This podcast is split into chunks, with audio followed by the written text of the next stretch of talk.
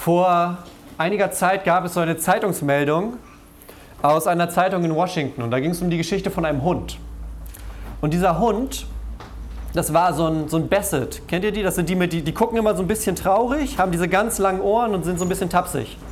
Und dieser Hund, der hatte seine Leine um und lief so auf der Auffahrt von dem Haus. Und der Besitzer hat nicht so richtig aufgepasst, musste schnell los, hat die Tür vom Auto zugeschlagen hinten, sich vorne reingesetzt, ist losgefahren. Das Problem war, die Leine von dem Hund hing hinten in der Tür. Das heißt, der Mann fährt langsam die Auffahrt runter, der Hund merkt, okay, hier passiert gerade was, fängt auch langsam an loszulaufen und muss halt neben diesem Auto ein gutes Stück herlaufen auf einmal, weil dieses Auto sich halt bewegt und der Mann es nicht gemerkt hat. Der Hund hatte nicht so richtig die Wahl, was da gerade passiert. Das Glück dieses Hundes war, dass ein Polizist, der da gerade irgendwo in der Nähe war, gesehen hat, was da los ist. Der hat gesehen, okay, da fährt ein Auto, da unten hängt ein Hund, aus, also die Leine in der Tür. Ich glaube nicht, dass das so gehört. Dann ist der Polizist auch diesem Auto hinterhergelaufen, hat das Auto angehalten und dem Hund geht es gut. Es geht dem Hund gut. Er hat nicht mehr so wirklich Lust gehabt auf Abendspaziergänge danach, aber es geht ihm gut. Die Frage ist, ich glaube, wir fühlen uns manchmal so ein bisschen wie dieser Hund. Wir fühlen uns manchmal so, wir sind hier in einer Situation, in der wir auf einmal laufen müssen, ob wir das jetzt wollen oder nicht, in dem Dinge auf einmal ganz schnell passieren und man nicht so genau weiß, wie man da eigentlich gerade hingekommen ist. Und dann rennen wir. Wir rennen, weil wir rennen müssen. Und so andere Dinge werden dann ausgeblendet. Wenn man sagt, okay, da nehme ich mir später, eigentlich müsste ich jetzt, aber dann nehme ich mir später Zeit für, wenn ich erstmal mit dem hier fertig bin. Oder ich würde gerne, aber das geht jetzt gar nicht, weil ich bin so auf das fixiert, was ich tun muss, weil ich hier jetzt irgendwie gerade gelandet bin. Dann sind wir wie dieser Hund. Kennt ihr das? Seid ihr manchmal auch wie dieser Hund, dass ihr in dieser Situation seid, wo es dann nur noch ums Rennen geht und man nicht genau weiß, warum bin ich hier und was mache ich jetzt hier und wie komme ich hier wieder weg und ich müsste aber eigentlich ganz was anderes, weil ich brauche auch mal was anderes als immer nur rennen. Ja, ich sehe nicken, das ist schon mal gut. Das ist so ein bisschen wie so eine neue Zivilisationskrankheit bei uns geworden, dass wir, ja, die, es heißt dann häufig, man nennt, man nennt es dann häufig Burnout. Es ist das, was passiert, wenn man nicht mehr die richtigen Abstände zu den Dingen kriegt wenn man nicht mehr auf sich selber achtet und dabei auch so ein bisschen den Blick für den Nächsten verliert, weil auch von dem verlangen wir irgendwann, dass der genauso rennt, wie ich renne. Wenn ich immer renne, dann müssen die anderen irgendwann auch rennen, weil ich ja auch von denen erwarte, dass die mit ihren Sachen fertig werden.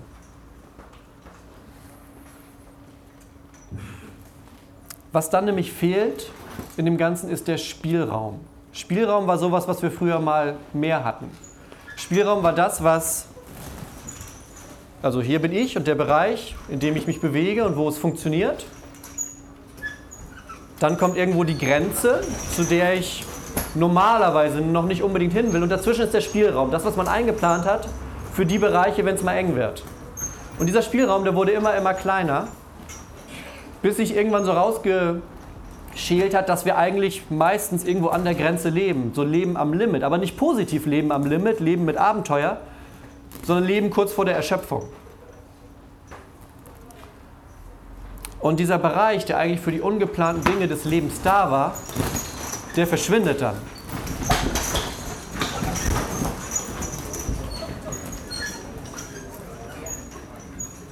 Jesus hat mal was ganz Schönes gesagt. Jesus hat mal gesagt, ich bin gekommen, damit sie Leben im Überfluss haben. Das ist jetzt so ein bisschen Kontrastprogramm. Leben im Überfluss ist, glaube ich, was anderes als dieses, was der Hund zum Beispiel gerade erlebt hat. Der Hund, der neben dem Auto herrennen muss, erlebt kein Leben im Überfluss. Das ist was anderes, was der Hund durchmacht. Und das ist was anderes als Verpflichtungen, Termine, Dinge, die wir einhalten müssen, Dinge, für die wir uns verpflichten, wenn wir eigentlich gar nicht drüber nachgedacht haben. Und irgendwie so ein Leben, was dann auf einmal an uns vorbeirauscht. Was uns vorbeirauscht, ist kein Leben im Überfluss. Das ist nicht das, was Jesus versprochen hat. Jesus hat gesagt, es ist ein Leben im Überfluss. Und das ist sein Versprechen. Und es gibt etwas, was da, glaube ich, grundlegend für uns ist. Und das ist ein Rhythmus. Darüber möchte ich heute reden. Über den Rhythmus, den Gott nämlich der Welt gegeben hat. Die geschaffene Welt, in der wir leben, hat einen Rhythmus. Und das ist dabei ganz egal, ob du an Gott glaubst oder nicht in dem Moment. Und du lebst eben in dieser geschaffenen Welt und die hat ihren Rhythmus. Es gibt Tag und Nacht, es gibt Arbeit und es gibt Ruhe, es gibt hell und dunkel, es gibt immer Dinge, die sich in gewisser Weise gegenüberstehen, die sich aber auch ergänzen. Und wir leben normalerweise danach. Wir haben so eine innere Uhr. Früher haben die Menschen, wenn es halt dunkel wurde, war der Tag vorbei. So, das haben wir schlauerweise irgendwann umgangen. Wir können 24 Stunden arbeiten und wenn es an dem Tag nicht reicht, dann nehmen wir noch die Nacht dazu. Ist ja das schöne Sprichwort. Wir leben in einer Zeit, in der wir den Rhythmus so ein bisschen uns geschnappt haben und damit so ein bisschen rumgespielt haben. Dieses, diese klare Trennung, die ist nicht mehr so richtig da. Es ist alles so ein ganz klein bisschen durcheinander. Das ist dann wie eine Rhythmusstörung. Und da sind wir Menschen meistens ziemlich gut darin, dass wir so Ideen nehmen, die Gott hat, und die dann so ein bisschen umdrehen. Weil wir meinen, da muss doch irgendwie noch mehr rauszuholen sein. Da muss doch noch was Besseres möglich sein. Wir gucken einfach mal. Und dann passiert nämlich sowas, wie mit diesem Hund. Und ich habe manchmal so dieses Bild, wie, wie, dass wir manchmal so sind wie Kinder im Sandkasten. Diesen Eindruck hatte ich, als ich das vorbereitet habe. Und habe ich so überlegt, was ist denn so ein Bild dafür? So Kinder im Sandkasten, die haben so ihre Welt und bauen und machen und tun, aber eigentlich und verschwinden dann auch so in ihrem Spiel und in dem, was sie sich vorstellen. Aber wenn man von außen drauf guckt, dann sieht man eigentlich nur ein Kind im Sandkasten. Und dann sieht man eigentlich, dass dieser Sandkasten ein ganz kleiner Bereich vom Ganzen nur ist. Ich glaube, so sieht Gott uns auch manchmal. Liebevoll, mit einem liebevollen Blick, aber halt mit einem deutlich größeren Blick, als wie wir den haben. So, und auch bei dieser Rhythmusgeschichte, da wusste Gott, dass wir das wahrscheinlich nicht so ganz im Blick haben werden. Und deshalb hat er so eine kleine Vorsichtsmaßnahme eingebaut. Und da hat er nämlich ganz am Anfang etwas gemacht, und das lese ich einmal kurz vor. Da heißt es, so wurden vollendet der Himmel und die Erde. Und Gott hatte am siebten Tag sein Werk vollendet, das er gemacht hatte. Und er ruhte am siebten Tag von all seinem Werk. Und Gott segnete den siebten Tag und heiligte ihn. Denn an ihm ruhte er von seinem Werk. Das ist, die meisten werden das in irgendeiner Art und Weise kennen, ziemlich am Anfang der Bibel. Gott macht sechs Tage lang ziemlich, ziemlich, ziemlich viel und am siebten Tag ruht er. Gott macht eine Pause, wenn man so will. Er hängt ein Schild an die Tür, heute ist Ruhetag. Wir nennen das in der Bibel den Sabbat. Das ist der Tag, an dem nicht gearbeitet wird. Wer zum Beispiel jüdische Freunde hat, der weiß, wie weit das ausufern kann. Die machen an dem Tag gar nichts mehr. Die liegen, lesen, machen keinen Strom an, essen vielleicht ein bisschen was, aber das ist ein wirklicher Ruhetag. Da passiert nichts. Und dieser Ruhetag, der war von Anfang an Teil von dem Rhythmus. Es gab von Anfang an diese Einteilung, dass es Ruhephasen in unserem Leben geben muss. Das gehörte von Anfang an dazu. Das war sozusagen in der Grundidee mit angelegt, wie so ganz viele Dinge in unserem Leben schon ganz am Anfang der Bibel angelegt sind. Es ist eine von Gott eingerichtete Zeit, die Ausgleich schafft, weil Gott in uns hineinschaut und sieht, was wir brauchen. Und er weiß, ihr braucht auch mal eine besondere Zeit. Unsere inneren Uhren quasi sind auch danach aufgezogen. Und dann wundern wir uns, dass die Welt so ein bisschen aus den Fugen gerät, wenn wir das alles so ein bisschen durcheinander bringen, wie so Kinder im Sandkasten. Denn wir sind daraufhin geschaffen, mit Gott zu leben. In diesem Rhythmus, den er sich mal ausgedacht hat. Und dieser Sabbat, dieser besondere Tag ist dann ein Geschenk an uns.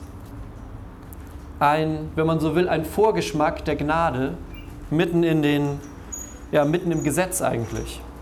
Gnade ist das, wovon wir Christen leben. Gnade ist das, was uns, ja, was uns am Leben hält. Und der Sabbat, dieser eine besondere Ruhetag, ist ein Vorgeschmack darauf. Immer wieder in bestimmten Abständen, jede Woche, erinnert er uns nochmal ganz punktuell und ganz besonders an den gnädigen Gott, der gesagt hat, an diesem Tag ist etwas anders. an diesem Tag unterscheidet sich dein Leben von den anderen Tagen. Jesus hat das einmal in einer kleinen Szene gezeigt. Da hat er nämlich Ärger bekommen. Jesus hat häufig Ärger bekommen. Wir haben ja gerne dieses Bild von dem, von dem lieben Onkel Jesus. Aber er hat schon, wenn man das mal durchliest, er hatte relativ viel Stress mit allen möglichen Leuten zu seiner Zeit. Jesus hat die Menschen nämlich ziemlich auf die Palme gebracht mit den Dingen, die er gesagt hat. Weil er nämlich gesagt hat, ich spreche mit einer Autorität, die ihr gar nicht habt. Ich spreche mit einer Autorität Gottes. Und das fanden nicht alle Menschen so gut. Und es gibt diese eine Szene, da geht Jesus an einem Sabbat, an einem Tag, wo man eigentlich nichts tut, wo man nicht arbeitet, durch ein Kornfeld mit seinen Jüngern. Und die Jünger haben Hunger. Und so im Vorbeigehen nehmen sie sich immer mal so ein bisschen was von den, vom Korn und kauen da so ein bisschen drauf rum. Besser als nichts, haben sie sich wahrscheinlich gedacht. Und dann kommen die Pharisäer. Denn die Pharisäer kommen immer, wenn irgendwas passiert, um den Spaß daran zu verderben. Und die Pharisäer sagen, Moment mal, heute ist Sabbat, was macht ihr denn hier auf dem Feld? Warum nehmt ihr, das ist ja quasi Ernten. Das ist doch Arbeit, das ist nicht drin heute. Und Jesus sagt dann einen Satz. Er sagt, der Sabbat wurde um des Menschen willen geschaffen und nicht der Mensch um des Sabbats willen. Oder mit anderen Worten, dieser besondere Tag ist für dich und nicht, damit du an diesem besonderen Tag noch mehr Regeln einhalten musst. Es geht am Sabbat nicht darum, noch mehr Regeln einzuhalten, sondern es geht darum, zur Ruhe zu kommen. Es geht darum, Gott nahe zu sein. Und Jesus zeigt das hier mit diesem Satz ganz, ganz besonders. Und bei Jesus ist das Schöne, wenn man sich das so anguckt. Er war ungefähr, wahrscheinlich ungefähr drei Jahre so aktiv unterwegs. Wenn man den Zeitraum guckt von seiner Taufe, wo das losgeht, bis zur Kreuz und Auferstehung, das sind um die drei Jahre, nicht ganz. Alles, was wir über ihn lesen, was da passiert, passiert in diesen drei Jahren. Jetzt die Geburtsgeschichte mal ausgenommen, logischerweise. Und erst in diesen drei Jahren, obwohl er richtig viel zu tun hatte, ne, die Welt zu retten ist jetzt nicht einfach und die ganze Menschheit, er war nicht gehetzt dabei.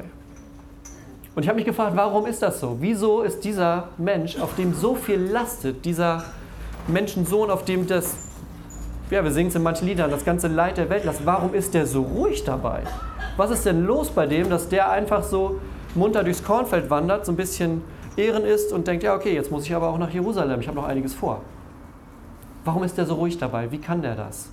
Habe ich mich gefragt. Jesus müsste, wenn wir uns das angucken, eigentlich der am meisten beschäftigste und gehetzte Mensch der Welt sein. Denn es ist ja häufig so Menschen, die bekannt sind, Menschen, die viel zu tun haben. Viele Menschen wollen was von denen. Und Jesus ist nun mal die bekannteste historische Person, die wir haben. Eigentlich müsste er den vollsten Terminkalender von allen haben, aber aus irgendeinem Grund hat der es hingekriegt, dass er in den ganzen Geschichten immer relativ ruhig ist und entspannt. Dann habe ich mich gefragt, ist das nicht auch für uns möglich? Ist das nicht auch für mich möglich, so entspannt zu sein wie Jesus in den Situationen? Und ich glaube, der Schlüssel dazu ist tatsächlich der Sabbat. Vielleicht fragt der eine oder andere sich jetzt, ja, das ist ja schön und gut, aber ich kann mir das überhaupt nicht leisten. Wie soll ich mir denn jetzt leisten, jetzt auch noch irgendwo Freizeit einzuplanen? Denn das wird ja fast schon wieder Arbeit. Wenn ich jetzt noch Freizeit einplanen muss oder Ruhezeit, was könnte ich denn in der Zeit alles Sinnvolles machen, wenn ich nicht jetzt auch noch darauf achten müsste, zur Ruhe zu kommen? Ich glaube, andersrum wird ein Schuh draus. Ich glaube, wir können es uns in dieser Welt nicht leisten, dann nicht drüber nachzudenken. Luther, der ja auch ein recht schlauer Mann war, hat das mal so gesagt. Hat gesagt, ich habe heute so viel vor, ich muss heute Morgen extra lange beten, sonst wird das alles nichts. Er hat gesagt, ich muss mir heute Morgen extra Zeit rausnehmen von dem Ganzen, was noch kommt, sonst wird das heute nichts. Er hat nicht gesagt, ich muss heute eine Stunde früher aufstehen und das, was ich eigentlich vorhatte, streichen, weil ich habe noch drei Termine mehr, sondern er hat gesagt, ich muss mir noch mehr Zeit mit Gott nehmen, weil der Tag so voll ist. Da war Luther schon ganz schön fortschrittlich. Und ich glaube, wenn wir auf Gottes Rhythmus hören, der dieser ganzen Welt inne liegt, dieser Rhythmus, der die Welt vorantreibt, dann kommen wir wieder zu diesem Urzustand zurück. Dann kommen wir wieder dahin, wo wir einmal waren und wo Jesus auch in dieser Geschichte ist. Wo Jesus nämlich trotz des ganzen Trubels beruhigt und ausgeglichen sein kann. Der Urzustand ist nämlich ein Leben, wie Gott sich das für uns vorgestellt hat. Ein Leben so wie Gott, der immerhin der Erfinder des Lebens ist. Also jemand, der eigentlich weiß, wie es funktionieren müsste, so wie er sich das für uns vorgestellt hat. Manche denken jetzt, ja super, und warum sitze ich dann hier? Wenn Ruhetag ist, müsste ich dann nicht im Bett sein. Das ist ja häufig mal so die, die, die Vorstellung. Ein Ruhetag, das bedeutet erstmal gar nichts tun. Und das ist auch die eine richtige Hälfte. Es geht dann auch darum, den Körper ein bisschen wieder runterzukriegen, zu entspannen, ein bisschen von dem Stress loszuwerden. Aber es gibt eine zweite Komponente von dem Ganzen, die Gott sich ausgedacht hat. Denn Gott hat gesagt, dieser Tag ist nicht nur für Nicht-Arbeiten, sondern dieser Tag ist auch noch für die Nähe zu mir. Es geht nämlich bei uns Menschen nicht immer nur um den Körper, sondern es geht um Körper und Seele, um Körper und Geist. Es gibt einen schönen Satz, der Mensch ist nicht ein Körper, der eine Seele hat, sondern eine Seele, die einen Körper hat. Und beides ist bei uns wichtig. Und Gott hat gesagt, diesen einen Tag, den schenke ich euch. Den sollt ihr nämlich dafür nutzen, mir besonders nahe zu sein. Ihr sollt diesen nutzen, die Beziehung zu mir zu pflegen, der ich euch in diese Welt geschickt habe. Die Beziehung zu mir zu pflegen, der ich euch geschaffen habe. Die Beziehung zu mir zu pflegen, der ich euch erlöst habe in Jesus Christus. Dafür ist dieser Tag ganz besonders. Nicht nur zum Nichtstun, das gehört auch dazu, aber auch, um nahe bei Gott zu sein. Es ist dann ein Ausruhen bei Gott. So ein bisschen wie eine Ladestation. Man kann einen Akku einfach in die Ecke legen, der wird davon aber nicht wieder voll. Selbst wenn man ihn dann nicht benutzt. Sondern man muss einen Akku laden, damit man ihn benutzen kann. Und so ist es auch so ein bisschen wie bei Gott. Auch Gott ist da, weil er uns nahe sein möchte, weil er uns geschaffen hat, weil er eine Beziehung zu uns hat. Und diese Beziehung, wie jede Beziehung, die erfordert Rhythmen. Die erfordert etwas, dass man sich miteinander ja, gegenübersteht. Dass man der eine zu dem anderen kommt. Und das gibt dann einen neuen Fokus. Dieser Hund, der dem Auto nebenher rennt, der hat nur einen Fokus und zwar nach vorne, so schnell wie möglich. Unser Fokus ist ein anderer, nicht nach vorne so schnell wie möglich, sondern nach oben, zu Gott. Denn dann erscheinen die Dinge rundherum in der richtigen Perspektive. Das, was dann bedrohlich wirkt, wenn man dann so einen Schritt zurücktritt und auf das guckt, dann sieht man das manchmal erst in der richtigen Größe, die es eigentlich hat. Dann ist das nicht dieses wahnsinnige Monster, das vor einem steht, das die Woche auf einen wartet und man weiß gar nicht, was man also machen muss, um dahin zu kommen. Sondern wenn man einen Schritt zurücktritt, zu Gott kommt und sagt, pass auf, ich bin jetzt einfach nur bei dir. Ich bin dein Geschöpf, du bist Gott, ich bin einfach nur hier. Dann verändern sich die Größenverhältnisse. Denn nichts in dieser Welt ist so groß, dass es bei Gott für uns ein Problem wäre. Nichts in dieser Welt ist so groß, dass Gott nicht an unserer Seite stehen kann und sagt, wir gehen das zusammen.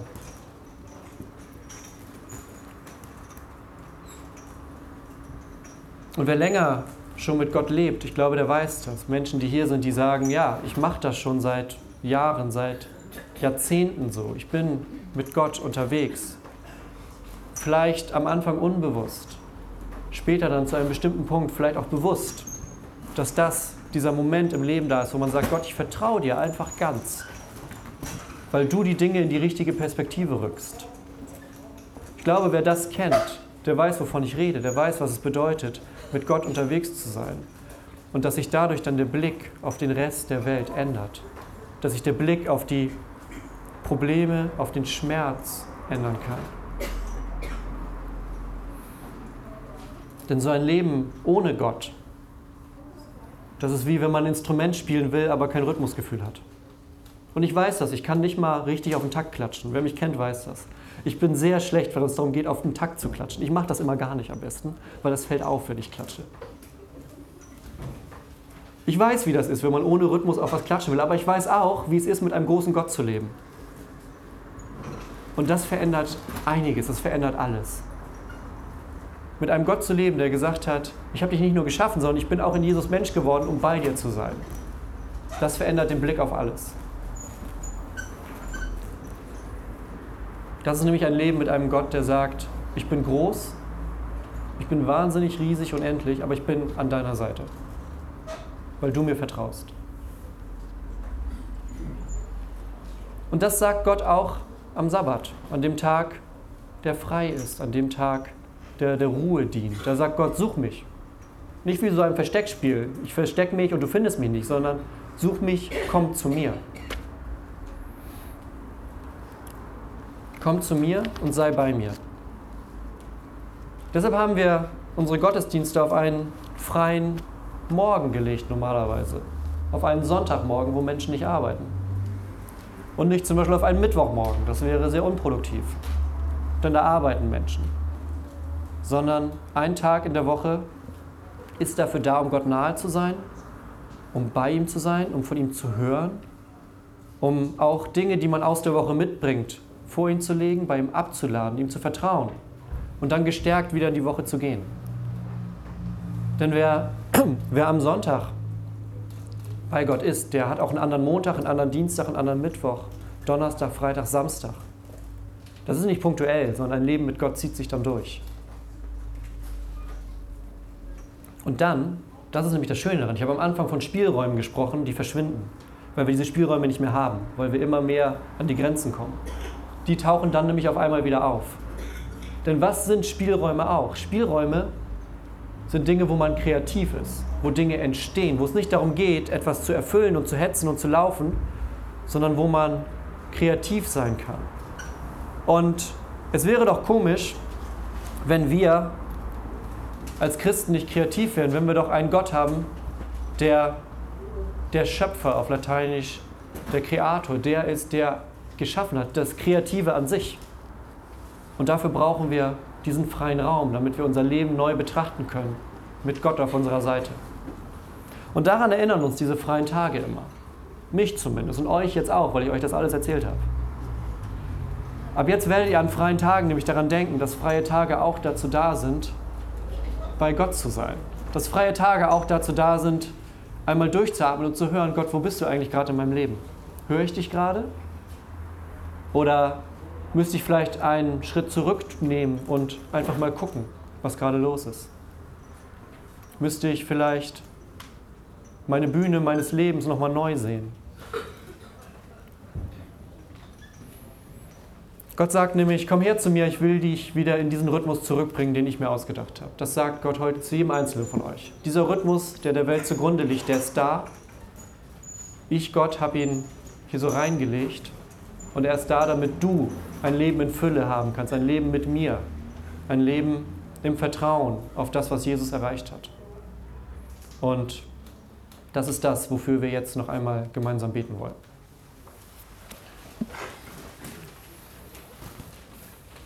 Vater im Himmel, wir haben dein Wort gehört. Wir haben gehört, wie du die Welt geschaffen hast, wie du einen Rhythmus gegeben hast, etwas, das uns in unserem alltäglichen Leben leiten kann. Etwas, das uns dazu leiten kann, nicht einfach nur so da zu sein, sondern bewusst bei dir zu sein, Gott.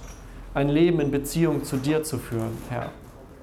Und ich bitte dich, dass du all das nimmst, dein Wort, dein Geist, und dass du uns damit erfüllst, dass du in uns Raum schaffst für dich, dass du uns immer weiter zu dir hinziehst und dass du uns nahe bist, wenn wir dich suchen, Gott. Gott, ich bitte ganz besonders für jeden Menschen, der heute hier sitzt und bei dem gerade vielleicht im Herz oder im Kopf nach diesen Worten einiges los ist, Fragen oder Gedanken oder dass Pläne überdacht werden, Gott. Ich bitte dich dann, dass du ganz besonders da bist, dass du dich zeigst, dass du in der nächsten Woche da bist und dass du jedem, der hier sitzt, gewiss werden lässt, dass wir deine Kinder sind, deine geliebten Söhne, deine geliebten Töchter, Gott. Stärke in uns das Vertrauen auf dich. All das bitten wir dich durch Jesus Christus, unseren Herrn. Amen.